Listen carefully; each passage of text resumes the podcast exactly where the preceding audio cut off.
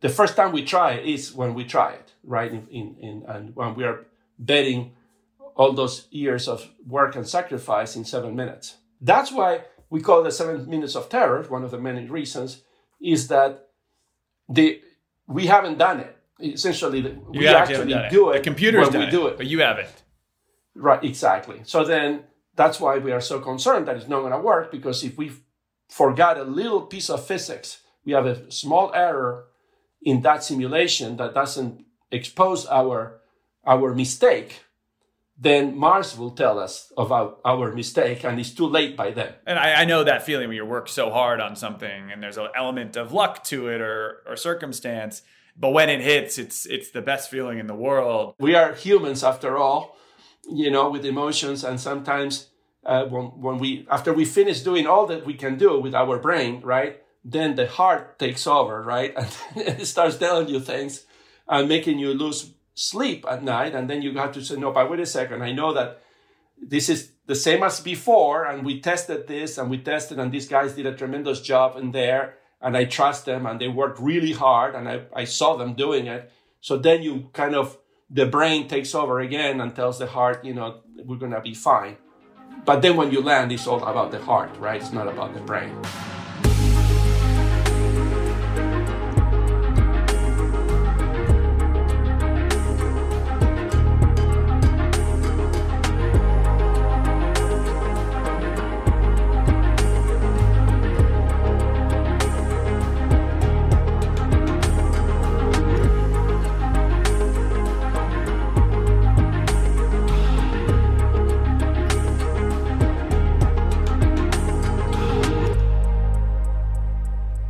Right, welcome back to your next episode of Yang Speaks, the future of our limited series. I'm your co host, Zach Graumann. I was Andrew's campaign manager, and now you're stuck with me diving into this limited series on our future. Today, guys and gals, we are talking about the future of space, and it's freaking awesome.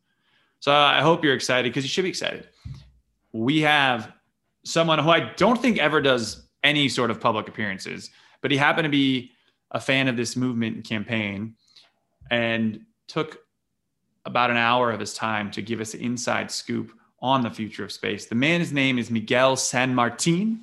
He's from Argentina originally, and he is a engineer at NASA. Works in the NASA's, he's lead engineer in the guidance control section at NASA's Jet Propulsion Lab, but he is mainly known, folks, for getting Mars rovers onto Mars, getting the rovers there. And he just got the Perseverance rover, which most recent rover we got onto the planet Mars.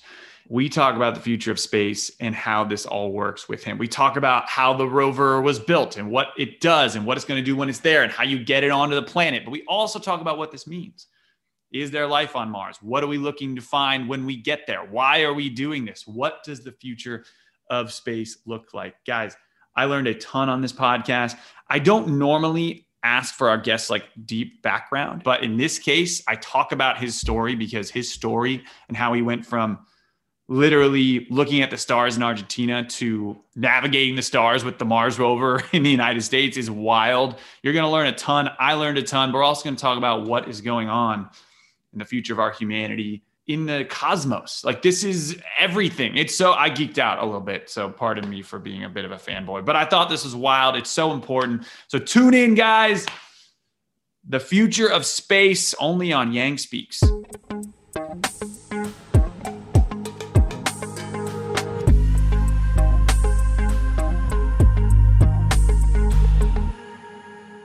Welcome back to Yang Speaks. Today we are talking about the future of space, and the goal for this episode is to blow everyone's mind, including my own.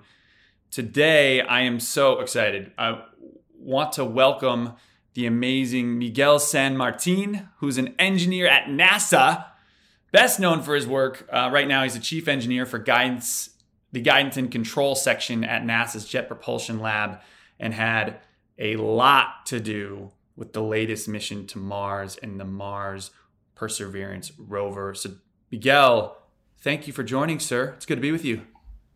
Good to be with you too, Zach. The first thing I learned about you is how fascinating your background is. Um, so tell me, tell me a little bit about you and, and some of the um, how you got to be a NASA engineer. Okay, well, I grew up in Argentina. I was actually uh, I was born in a in, in a farm in the old-fashioned way in the in 1959.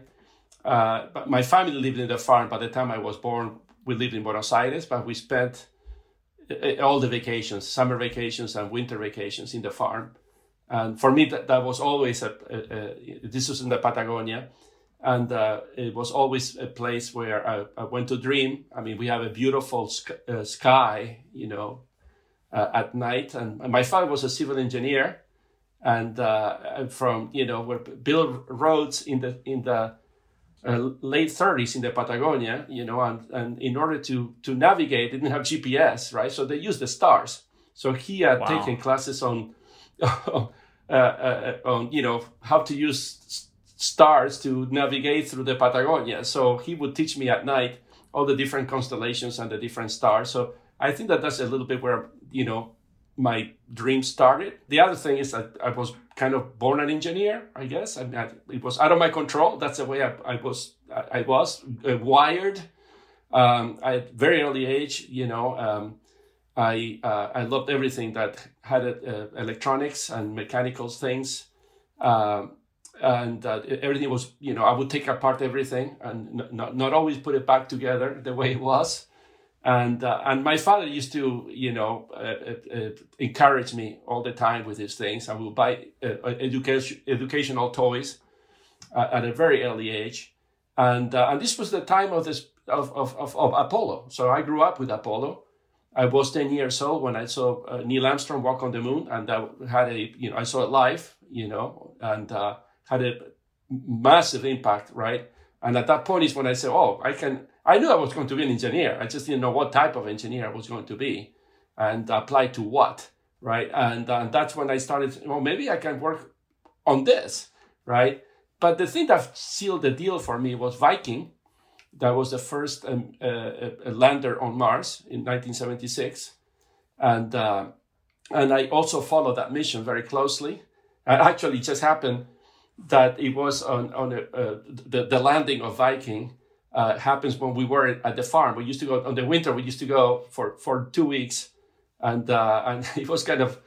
Uh, you know, where we would kill two pigs and then we would make the prosciutto and, and, and sausages and uh, which by the way you know I I, I I used to complain right but here we were you know doing this primitive stuff where these other countries are going to Mars and, and they're moon, going to Mars right? yeah but in any case, I, I remember following um, the Viking project through the BBC at night and uh, and uh, shortwave. And I remember the night where they said, "Well, all systems are go, everything is green, and uh, you know Viking is landing in a few hours, and good night. This is the end of the of the of the, the of the program, right?" So I. I woke up in the, the next morning and went to the town to to do the usual things that we bought, you know, the, the bread for the day and and the newspaper and there in the newspaper was viking footpad on the surface of mars right? And i said this is what i want to do. That's it. I'm done. I, I figured it How out. how old were you then? I was uh, 16 years old. So my father at that point said you know the only way that you're going to be able to fulfill your dreams is you probably you need to go do your university studies uh, in the united states. And that will you know make it a little easier perhaps to to get to NASA and do your things. So so that's when I you know uh, I I decided that I had to do that. So I finished high school, did my packed my bags, and I came with zero plans. The only plans that I had when I left was to study English as a second language, to do the process of getting accepted in, in, in an American university, and Syracuse accepted me. So that was my my entrance to a univers- university and I, I, did my undergraduate in uh, electrical engineering and, and I did very well. I was summa cum laude and then I applied to MIT and they accepted me. So that's where I got my graduate degree in aeronautics and astronautics. And that, that opened the door to, to NASA because essentially I study with professors that worked on the Apollo project. Let's talk about when you first get to NASA. What, what are the first couple things you started to work on? I feel like there's so many space projects that happen. I mean, look, we barely talk about the Mars rover. I guess is what's bothering me. Um, and I'm sure there's so many cool things you've worked on that people are just unaware of. What did, what did you get to do? I arrived not in the best time to arrive because uh, they were working on, on a mission, a huge mission called Galileo that, uh, uh, that orbited uh, Jupiter. So they were at the end of, of Galileo, you know, development. And so I kind of missed the party, you know, it, it, was a little too late and there was nothing in the horizon at that point, right? So, uh, but what I did is I, you know, I started getting memos and learning about Galileo. So I learned, you know, try to, to, you know, all the experts were there. I mean, the world experts on this stuff. So I was trying to extract all the information that I could in preparation for when the big opportunity came in. I worked in a couple of, of missions. Uh, uh, one there was, uh, it was actually an Earth orbiting missions to study the, the altitude of the, of the oceans, you know. And actually that, that mission, uh, even though it didn't go to Mars, uh, it was a pioneer in, the, uh, in, in, doing studies about the uh, La Nina and El Nino currents, ocean currents. My first big break was Cassini. Uh, that was a huge mission uh, to orbit Saturn. So that was really my first contribution on a product that actually was carried on the spacecraft. It was, an, it was a piece of software, an algorithm to determine, guess what? I, I worked on a piece of software that determined the orientation of the vehicle relative to the stars. So I, I kind of like close circle wow, with the way circle, my father yeah. used to navigate in the Patagonia. So that was pretty cool. And um, so then, th- so that was my big, big first break for me. And, and then right after that, uh, you know, actually we were in the middle of developing Cassini when, uh, when my boss called me to his office and said, look, there is this new mission to go to Mars. It's, it's called Mars Pathfinder they don't have any money to do it. Some people think it's not going to work. It's going to use this airbag concept. So it was not going to like like Viking, right? So that was kind of, you know, a little a shock, you know, because for, for me, Viking was everything, right? So it's, what do you mean you, you, you know how to land like Viking? No, it's too expensive. So we're going to use airbags. Okay, fine. You're still going to land on Mars. Viking, it was considered in, in the 70s the robotic equivalent of the Apollo project. today, Viking would have been a six billion dollar plus mission, right? So that it was that big, right? They had to invent everything. they had to, you know, how to land on Mars. I mean, we're still using, you know, pieces of the Viking, like the parachute design is still a Viking design for all our rover missions since then. So they have to uh, uh, actually develop computers for space, you know, sophisticated computers to be able to land on Mars. So uh, and so it was a soft lander, by soft lander we mean the vehicle actually the you know enters in contact with the ground at a low velocity or you know lands on legs that have shock absorbers just to you know uh, uh, uh, to soften the impact of landing right? Uh, but it comes out at very low speeds. Uh, but that requires very sophisticated navigation components and and and like a radar to compute the velocity of the vehicle relative to the ground and engines that you can throttle so you can you know, uh, like like the accelerator in your car, you can regulate the thrust and, and land softly. When when Mars Pathfinder comes in, right, it was part of the faster, better, and cheaper mantra of NASA. They told us take more risks uh, and uh, and make it much cheaper. So the, okay. the thought was at that point that trying to do a soft lander like Viking would cost too much money because you had to develop all these, even though those things were invented, you know, 20 years before, just resurrecting all that technology would cost so much money, we didn't have it. So my colleagues and friends now uh, uh, uh, from mechanical engineering said, well, maybe instead of having all these complex and, and expensive navigation equipment, we can just land on an airbag and let it bounce.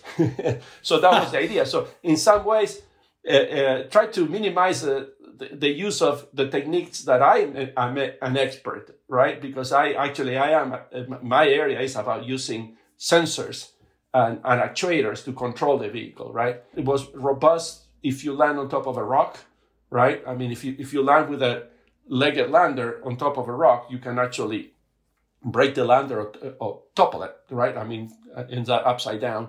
An airbag system is more robust to the uncertainty in the terrain, you know. So that's what we did, and then uh, uh, that's that was the invention of the airbag landers uh, system that then we use for Spirit and opportunity.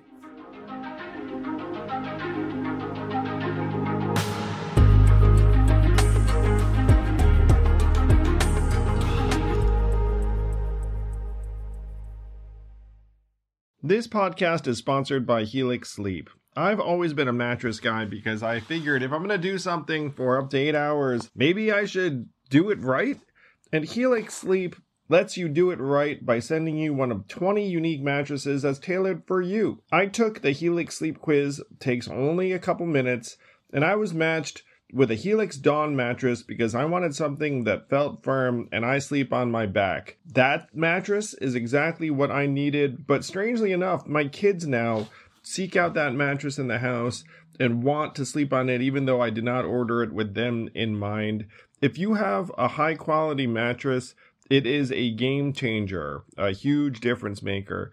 Don't take my word for it. Helix has been awarded the number one mattress picked by GQ and Wired magazine. It is even recommended by multiple leading chiropractors and doctors of sleep medicine as a go to solution for improving your sleep. Helix is offering up to 30% off all mattress orders and two free pillows for our listeners. Go to helixsleep.com slash yang. That's helixsleep.com slash yang. This is their best offer yet, and it won't last long. With Helix, better sleep starts now.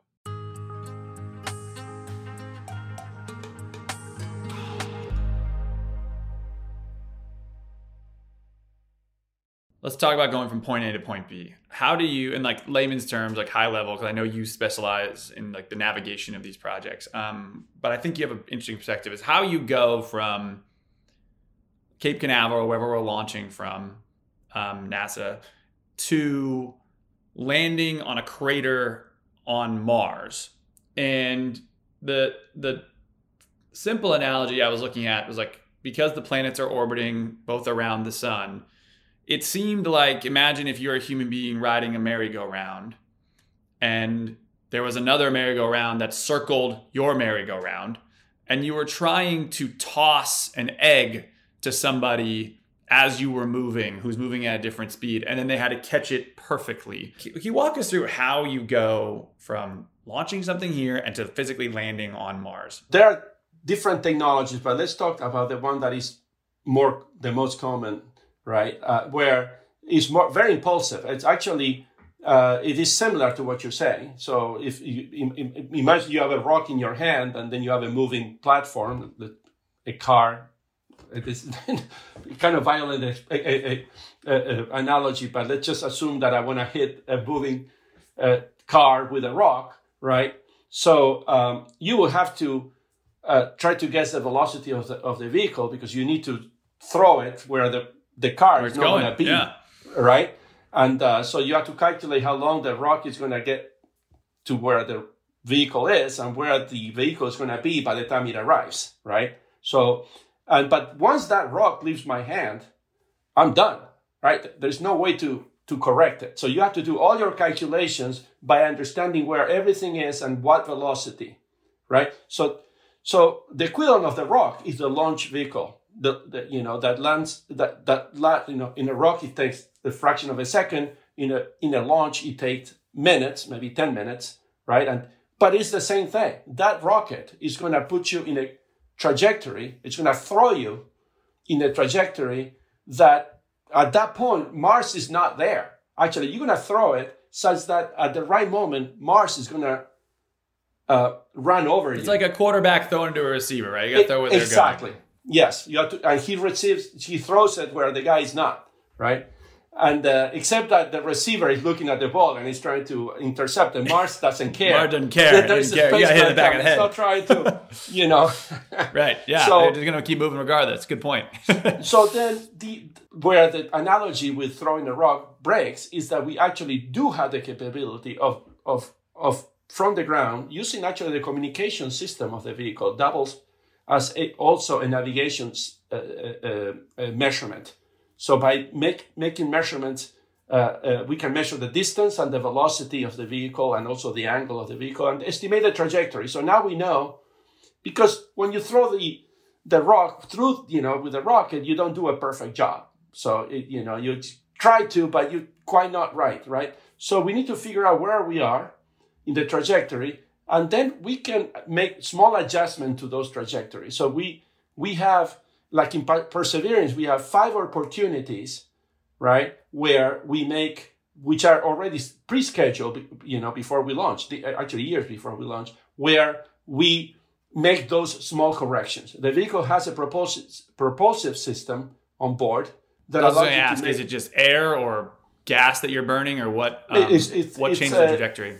It's, uh, it's, it's they are little rockets, and they're very simple. They are called it's a, a monopropellant propulsion system.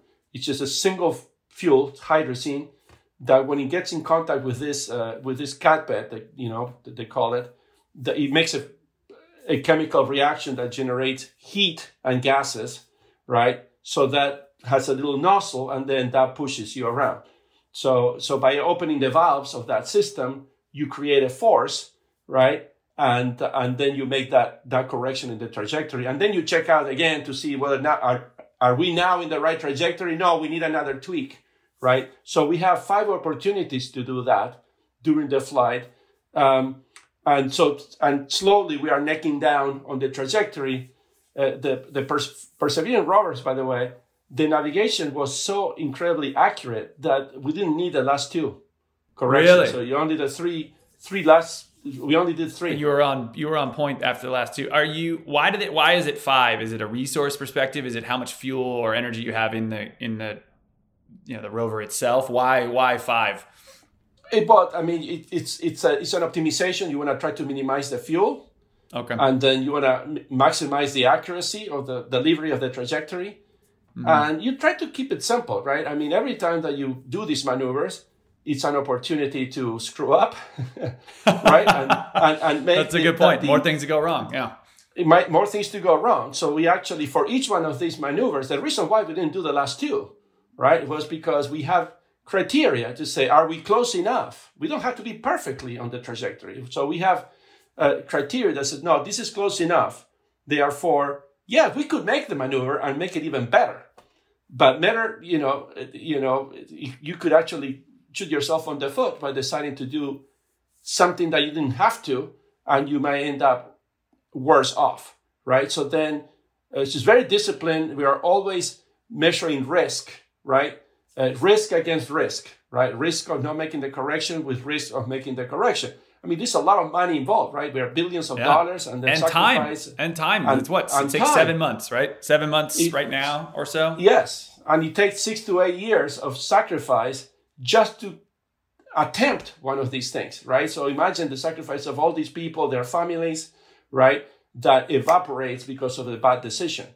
So, um, so that's how we navigate. So, and also we obviously we not only we are concerned about the tra- trajectory of the vehicle, but the orientation is very important because we have solar array, so they need to point towards the sun, and then the antenna needs to be pointed towards the earth. That's why we need this system that by looking at the sun direction and the stars can figure out its orientation. So, well, if the stars is Canopus is there, Sirius is there, therefore Earth is in that direction. So that is that control of the orientation and the control of the translation. That's what we do during during the, the, the trip to Mars. In addition to always checking that all the systems are working and the systems that we're going to need for the, the landing are, are going to be ready to operate and they are all calibrated. So, so those are the activities that we do during the, the cruise phase. That's what we call it, the, the trip from Earth to, to Mars. So it starts on a rocket, and then the rover is still attached to some form of ship as it's in the cruise phase, right? Like it's still... that's right. It's in an aeroshell, which is like it's like a capsule, right? Because the there are three phases of of of deceleration when we arrive to Mars. When we arrive to Mars at, at a 15,000 miles an hour when we arrive to the, the upper layers of the atmosphere. and there are three, three um, stages of slowing down, right? The first stage is just simply this capsule uh, enters the atmosphere and uh, and just simply because it's, it's wide and it has a large area with the friction with the air, right? It slows down. Just like if in a car, you know, if you're driving a car, don't do this, kids. But if you put your hand, you're gonna feel a resistance, right? That uh, that that that is pushing. It's just the the the the you know the drag of your hand through the flow of the of, of the wind right the same with that but much higher velocities and that friction generates a lot of uh, heat so you're you're exchanging kinetic energy which is the energy of motion with thermal uh, energy, right? So you need a heat shield that can actually protect the, the spacecraft from that huge, you know, thousand degrees of, of, of heating, right? So that's the first stage. 99% of all the energy, you, you, you lose it in that first stage. So then we open a parachute, a, a supersonic parachute, and we all know how parachute works. And, uh, and that slows you even more, but you, you still, because the atmosphere of Mars is so tenuous, relatively, is only, only 1% density compared to Earth. So the parachute, so even with a nice big parachute, you know, 21 meter parachute, you're still coming pretty fast, like 200 miles an hour, right? So you need a third phase, which is when you get rid of the parachute and now you have this uh, engine, you know, that, uh, and then it's propulsively you kill the rest of your velocity and you land softly, just like Viking did. All of this is totally automated and uh, there's too many minutes, you know, it takes too long for to send uh, like seven minutes. Oh, so this to, is like send... time. This is because yeah. How long does it take for a message to get to the rover from Earth? Yeah, about right seven minutes. Okay, that's too long. And seven minutes time. back, right? right? So actually, when when we get the telemetry that the thing is about to land, it actually just it already landed. So uh, we don't think that You're way. celebrating we, seven minutes later. exactly, but but it's weird to think like, oh, you know, the the dice have been tossed. It's just mm-hmm. we don't know the answer yet and uh, and uh, so we i mean we are used to now thinking that reality is what we see right? So right. we kind of not think about that other stuff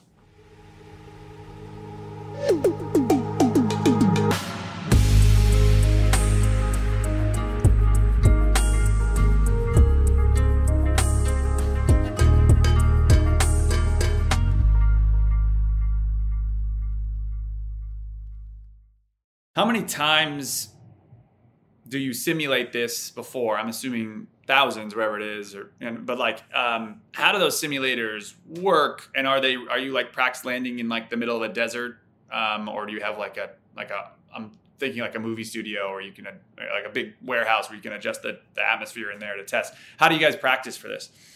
Okay, well, let me tell you what we don't do. Uh, what what we can do because it's too difficult, too expensive, and not not not worth it is to try to to to exercise that that whole sequence here on Earth. The the conditions on Earth of atmosphere and gravity are so far off, we don't okay, even. So it's try. worthless. It's worthless. It's expensive. So the best we we do, right? The best we can do, and what we do, is first of all for each component of, of this system, we do tests, right? Like, for example, for the parachute, we do a test that try to mimic the conditions when we open the parachute as much as we can, right? To make sure that it's the right design and it's, and it's built properly too. And the same with the landing radar. We put the landing radar in a helicopter and we try to replicate the conditions that the radar is going to see on Mars. And we fly through the Mojave Desert and there are different terrains, you know, different velocities and then and then we process the data from those tests and we uh, uh, we build mathematical models of, of, of that component. For each one of these components that we test separately, we build mathematical models. And then we put it in, in a simulation, right? All those mathematical models, we put them together, and then we make the system land in a simulation, right? Where we model all the components, and also we had to model the Martian environment. Like where we're landing, we're gonna get winds, and the the atmosphere density is changing, right? And the, the places where we don't know exactly where things are, which is we don't know anything exactly, we actually statistically we add noise. We add we add we add errors that we that try to envelope the uncertainty and the error in each component. Like for example, the the, the winds we don't know exactly, so we add a, a, a random component to the winds and then we, we use a, a technique called Monte Carlo, which is from the Monte, the casino. So it's actually it's after that, which essentially because it's statistical, where we make the system land thousands, if not tens of thousands of times in the simulation, and then we look statistically which one landed properly and which one landed, you know, failed, right? So statistically we can say, well, 99, you know, eh, 9% of landed okay, but then you are good. And sometimes, no, here there are you know, we are only having success with 90%. Okay, what is that 10% that is not working? I said, do we have a deficiency in the uh, uh, in the uh, uh on the uh, simulation, or, or just simply the design is improper, so we need to go fix the design? and so that's that's what we use. That's the best we use. That's why we call the seven minutes of terror. One of the many reasons is that the we haven't done it essentially you we actually do it. The computer's done we do it, but you haven't. Right, exactly. So then that's why we are so concerned that it's not going to work because if we forgot a little piece of physics, we have a small error in that simulation that doesn't expose our our mistake, then Mars will tell us about our mistake, and it's too late by then, right? So it's and uh, so that's that's why it's so so unnerving. It's just the fact that we, we the first time we try it is when we try it, right? In, in, in, and when we are betting all those years of work and sacrifice in seven minutes. And I, I, know that feeling when you work so hard on something and there's an element of luck to it or, or circumstance, but when it hits, it's it's the best feeling in the world. Have you worked on projects that have gone the other way? I was never involved in a in you know working in it. I've, I've always you know I, I've been consultant in, in one of them, I guess, that did not work. But uh, all the ones that I worked on have worked. So I've been, been successful. And it's actually kind of, I mean, I'm trying to still explain to myself why, I mean, I was very nervous the day of the landing and it had nothing to do in terms of not trusting the, the engineers working on it in this one. Uh, some of them, you know, uh, my friends and, and had tremendous respect for them, but I was very nervous. And maybe it's because we you know, there are many reasons. Maybe one was simply, you know, we just been so lucky. We've been very successful landing these rovers.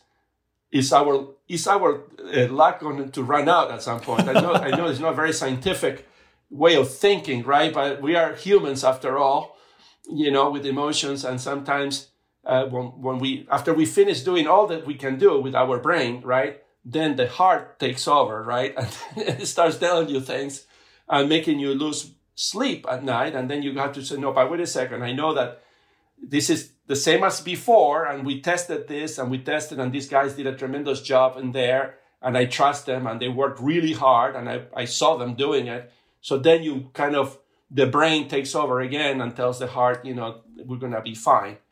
But then when you land, it's all about the heart, right? It's not about the brain. It's room of emotional emotional scientists and engineers, which I love. Um, I think that's what's so you know, I don't know endearing about it. Frankly, uh, let me back up. Like, what what is the um, the purpose of the Perseverance rover, which just landed landed in Feb- February eighteenth of twenty twenty one, just um, a couple weeks ago? What what's the end goal for NASA and for for us to to get from this rover on Mars? all of these missions have multiple goals, but there are some main goals. The main goal here is in the, the, the previous rovers, right, from Pathfinder to Curiosity, they're the object.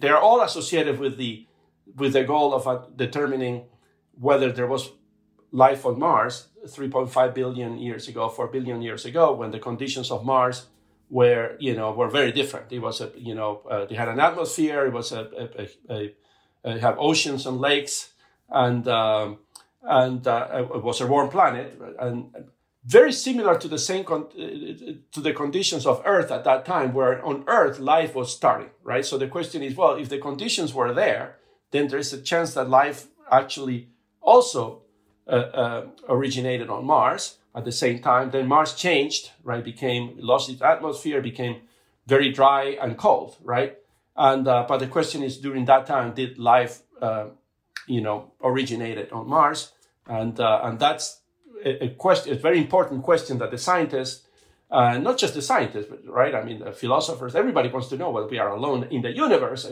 Is is life just a pure ter- ter- terrestrial phenomena, right? And, and and that's it, right? I mean, it's it's a very difficult. The conditions have to be perfect, incredible, and and only happens in the whole universe. Only happen on Earth, right? It's probably unlikely that that's the case but it would be awesome to prove that that's not the case just by showing within our solar system that life actually uh, took hold in more than one place, right? So that's why we're interested on Mars. Now, the previous missions after Curiosity, the main objective was not detecting life itself. It didn't have the capability, the instruments to do that, but to detect whether the conditions uh, for life to uh, uh to originate on Mars happen uh, uh, in the in the distant past, right? So one of them was finding water that stayed uh, which it did, liquid right? state, and found right, evidence that water did exist, right? And they found checked, you know, water exists, you know, right pH, so not too salty, not too acidic. Wow. Perfect for life, you know, and, and, it, and it lasted millions of years, which is time is always important in the recipe of life. All of the things are were there. So now, now with perseverance, we need to go answer the. It's time to answer the final question. Okay, cool. But was there a life or not? Right? And perseverance is going to try to do that in two ways. One, you have instruments on board, more sophisticated instruments that work in a different way than the, the previous, uh, to to look for they call it biosignatures, which are you know again to non-expert like me, they are indirect evidence that that you know of minerals and the way they were deposited that were the action most likely the action of biological uh, uh, uh, you know processes right? So that's and that's what we call bios- biosignatures detecting life on mars is very difficult right but trying to find biosignatures it's it's the best we can do at this point why is detecting life so difficult there? It's uh, life itself. The definition of life is difficult, and uh, and it's not. You know, it seems that it's not. Uh, uh, uh, you know, and it's not an easy. You know, it's controversial thing, right? So the best way to to, but and also because being the being able to say there was life on Mars or be able to say, we know a place that there was life that is not Earth, is such a huge statement that the amount of proof you need is, is overwhelming, right? So the second way that uh, perseverance is going to help is it's going to take these samples of soil and, and rock, encapsulate them in, the, in these cylinders, and, uh, and, and uh, seal them such that another mission that we are working on it called Mars Sample Return is going to take these samples and bring them back to Earth. Now, here on Earth, we have all the instruments, sophisticated instruments. We can make the measurements, argue the scientists with, you know, and, and now you can have, you know, we we feel that if there if there you know if there was life fossils in that in, in those samples, we'll be able to come up with a scientific consensus right? And uh, and try to do bringing those instruments to Mars is very very difficult. It's much easier to bring a piece of Mars to the instruments on Earth. So that's the second uh, way that perseverance is going to help answer this question.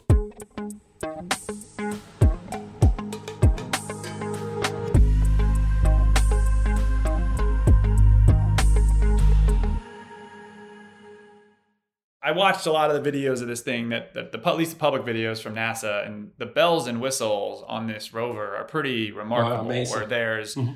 it, has got microphones, so we get sound from Mars for the first time. It can drive itself. Um, it's got a helicopter on it to yes, travel further cool. if it needs to. Super and cool. it can drill in, get samples, and then you're gonna give them, you're gonna propel them up to another rocket ship at some point to send them home what mm-hmm. else? So what like in that context, like please, please tell me more what this thing can do, but also what is it going to be? I know it landed in a crater. Like what is it going to be doing um, for the next number of? I mean, I guess however long it's, it's going to be there, number of years, I guess.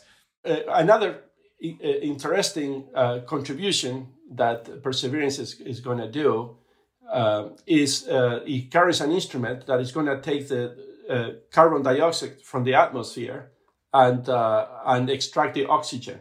Okay, and that is just to prove the concept that that we can actually generate oxygen from the Mars at- atmosphere for astronauts in the future and for, for, for breathing, but also you can it's part of the, the, the, the fuel, you know, to come back home.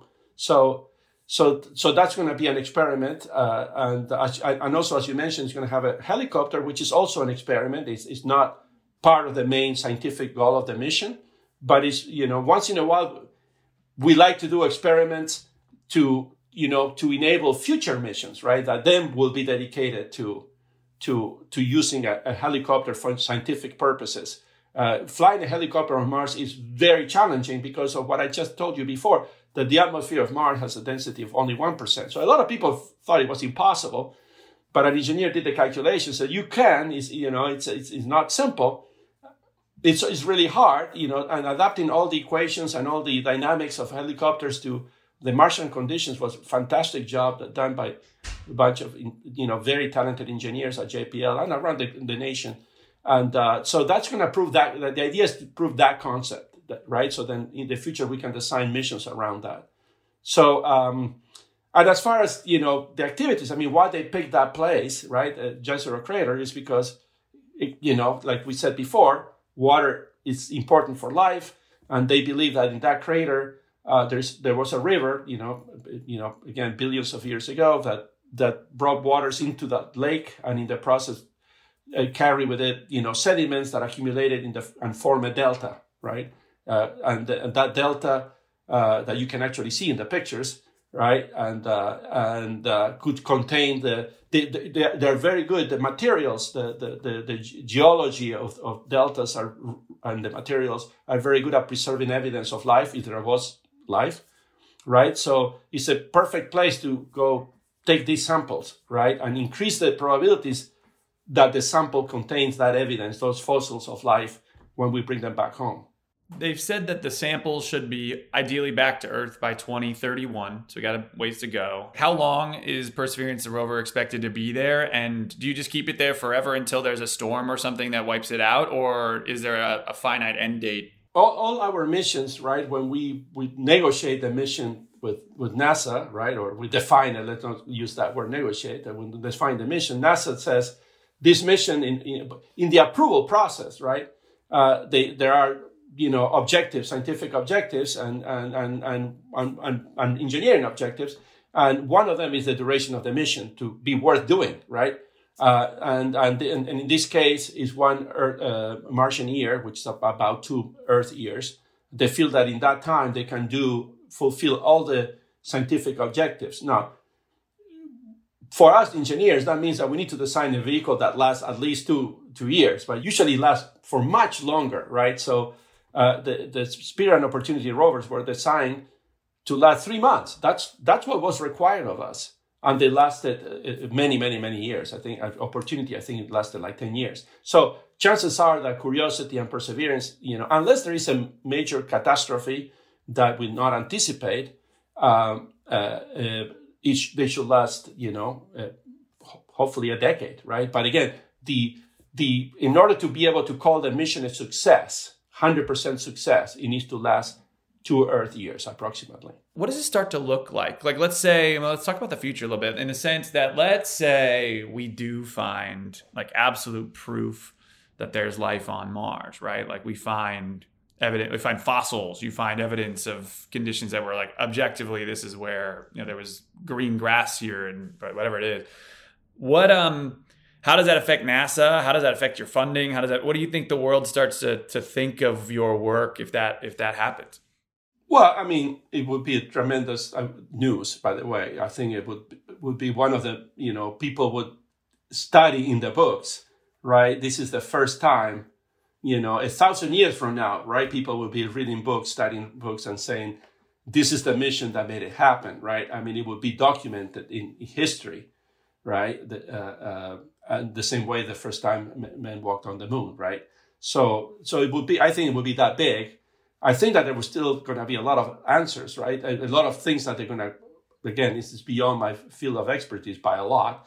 But I would imagine they would try to see, okay, it's life, and it was it similar to Earth? I mean, it's it DNA? Or I mean, I'm not sure that they, they will be able to answer those questions, but they're going to try to, I imagine, to try to pin it down. And, um, uh, but you know, studying astrobiology, which is the science of, of understanding whether life happened uh, anywhere outside Earth, uh, is known. to end up there, right? I mean, uh, uh, the, the, the, other question, for example, I mean, some people believe that this life, let's say that there was life on Mars 3.5 billion years ago, chances is that on the surface you're going to find fossils, right? Because it's very, very um, hostile environment, the surface of Mars with the radiations. There's some chemistry in the surface that is practically sterilizing, kills it right? But some people think that, that life could have adapted and now is in the subsurface. So it's possible that is there might be uh, life there. So then there would be missions to now try to drill, and you have to drill for hundreds of meters, right? And uh, and uh, to to to actually test the hypothesis, right? So that would be a brand new, uh, uh, uh, you know, set of missions that you could do that. Uh, also, I mean, there are other places on uh, our solar system to study life, and um, and for example, Europa, which is a moon of Jupiter, that uh, below a an ice crust, there is a, a, liquid ocean. So there's actually liquid water today on on Europa. So it's possible that in those liquid oceans, you might have life, and one it maybe it could be even more advanced than just microbes, right? So there's plenty of uh, uh of of uh, you know if if well you know being able to check and say yes life happened somewhere else there's still a, a lot of research that you can continue doing and NASA is not all about finding life elsewhere, right? We want to understand how the solar system formed, right? And um, and uh, and the different galaxies. So there we we have plenty. We just started, right? I mean, we still have a lot of things to answer about about the about the universe. In your opinion, like how far away are we from sending humans to Mars or humans to you know bringing manned missions to some of these places? It's a good question.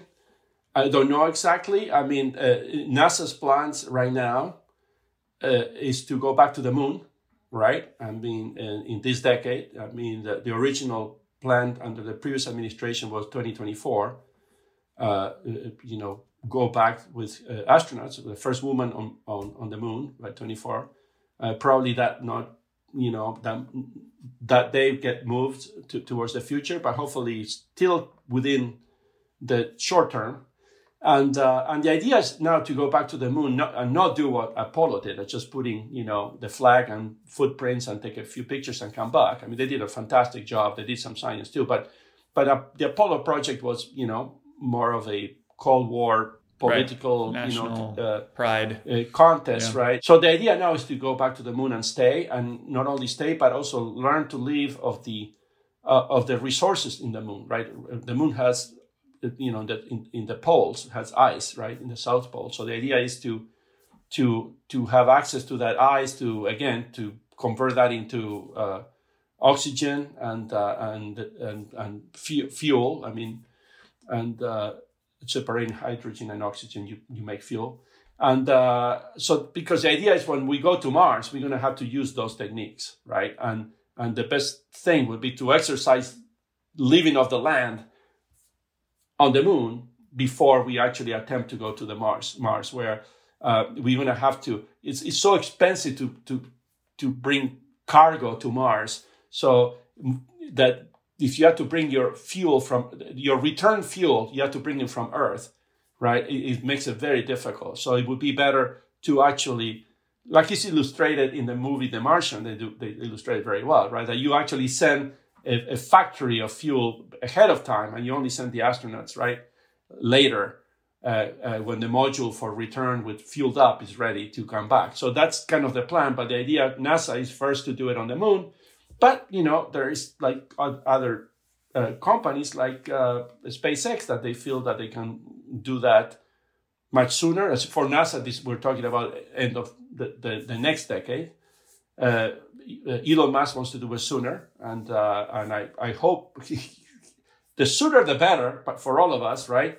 But it is a very difficult problem, right? It's it's go putting humans on the surface of Mars and return them safely is it's it's tens, if not hundreds of times more difficult to do it on the moon. So that's that's we also because we haven't done it. You have SpaceX and uh, whatever Jeff Bezos company. How are these some of private Lord. attempts at being NASA? Yeah. How how have they uh, have they changed the way you guys operate? Have they made your life easier, better, more complicated? How's that dynamic on your end? People think that that, that we that NASA competes with them, and they don't realize that is is is that, that that's not the case. On the contrary, you know, we we we uh, we have a, a, relationship where we we help each other in some way? It's a symbiotic uh, relationship and we want them to succeed. Uh, like for example, uh, uh, you know the, the the commercial cargo and commercial crew program to carry uh, um, provisions to the space station and, and astronauts, right? That's that's something that NASA started, right? And uh, and have this public private private partnership with, uh, uh, for example, with SpaceX, and now for Crew Boeing, and um, to to try to reduce the cost of doing that, and that has been a, a tremendous success, right? To, it has been such a huge success that now they are applying the same uh, formula, right, uh, to the human landing system, which is the the the the part of the Art- Artemis program, right, that brings the astronauts from Orion, which will be in orbit around the moon, to the surface and back, right? So that's is being, de- uh, uh, you know, uh, developed that program uh, using the same type of, you know, relationship with the private sectors that, that they, they are using to bring material and, and astronauts to the space station, where the these private companies actually they, they, they render a service for NASA, right? So NASA doesn't take possession of the machine it's almost like you're paying for, you know, I'm going to pay you to put these astronauts on the surface and then bring them back to, to Orion. And they can do it cheaper theoretically or um, in partnership, right? Exactly. And, and actually, they can sell that service to other people. And, and actually, they, they are required, these companies, to also make their own investment in this, right? Because they want to own the intellectual property. So also to put some skin in the game, right? So you want to, them to put skin in the game. So it's a, it's a new way of doing things where we all win, right? It's not like NASA, not, you know, this is fun. This is what we want. We want also the price, the, the cost of the launch vehicles to come down because our, our missions, we, we, you know, we contract out to the private sector, our launch vehicle, the, the, the rockets that get us in our way. The cheaper those rockets are, right?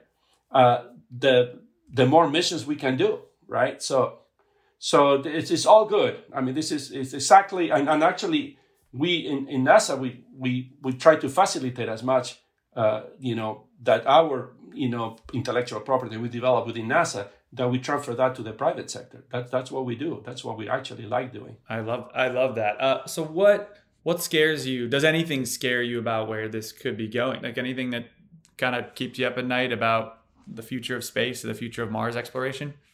this reducing the cost, right? I mean, sometimes you, you, it's not that you take more risk, but you need to be very clever at, at you know, at cutting the things that are not useful, right? That are adding bureaucracy but not safety, right? So you have to do surgery, you know, cut the, you know, cut the fat but don't cut the muscle, sort of thing.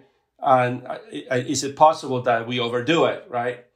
And uh, and we have an accident, right? And and and, that that could put some throw some cold water on the whole thing, right? And uh, uh, so we have to be very careful, right? I mean, it's good to reduce the cost, but we should make sure that we don't try to do so much that that we compromise safety. No, NASA is all over it.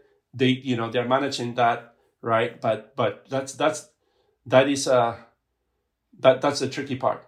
NASA to me is one of few government organizations we have that actually is forward looking, which means by definition it's optimistic, we're investing in our future. What is exciting you 10, 20 years from now? What would be the perfect outcome? What would get you really excited about the future space?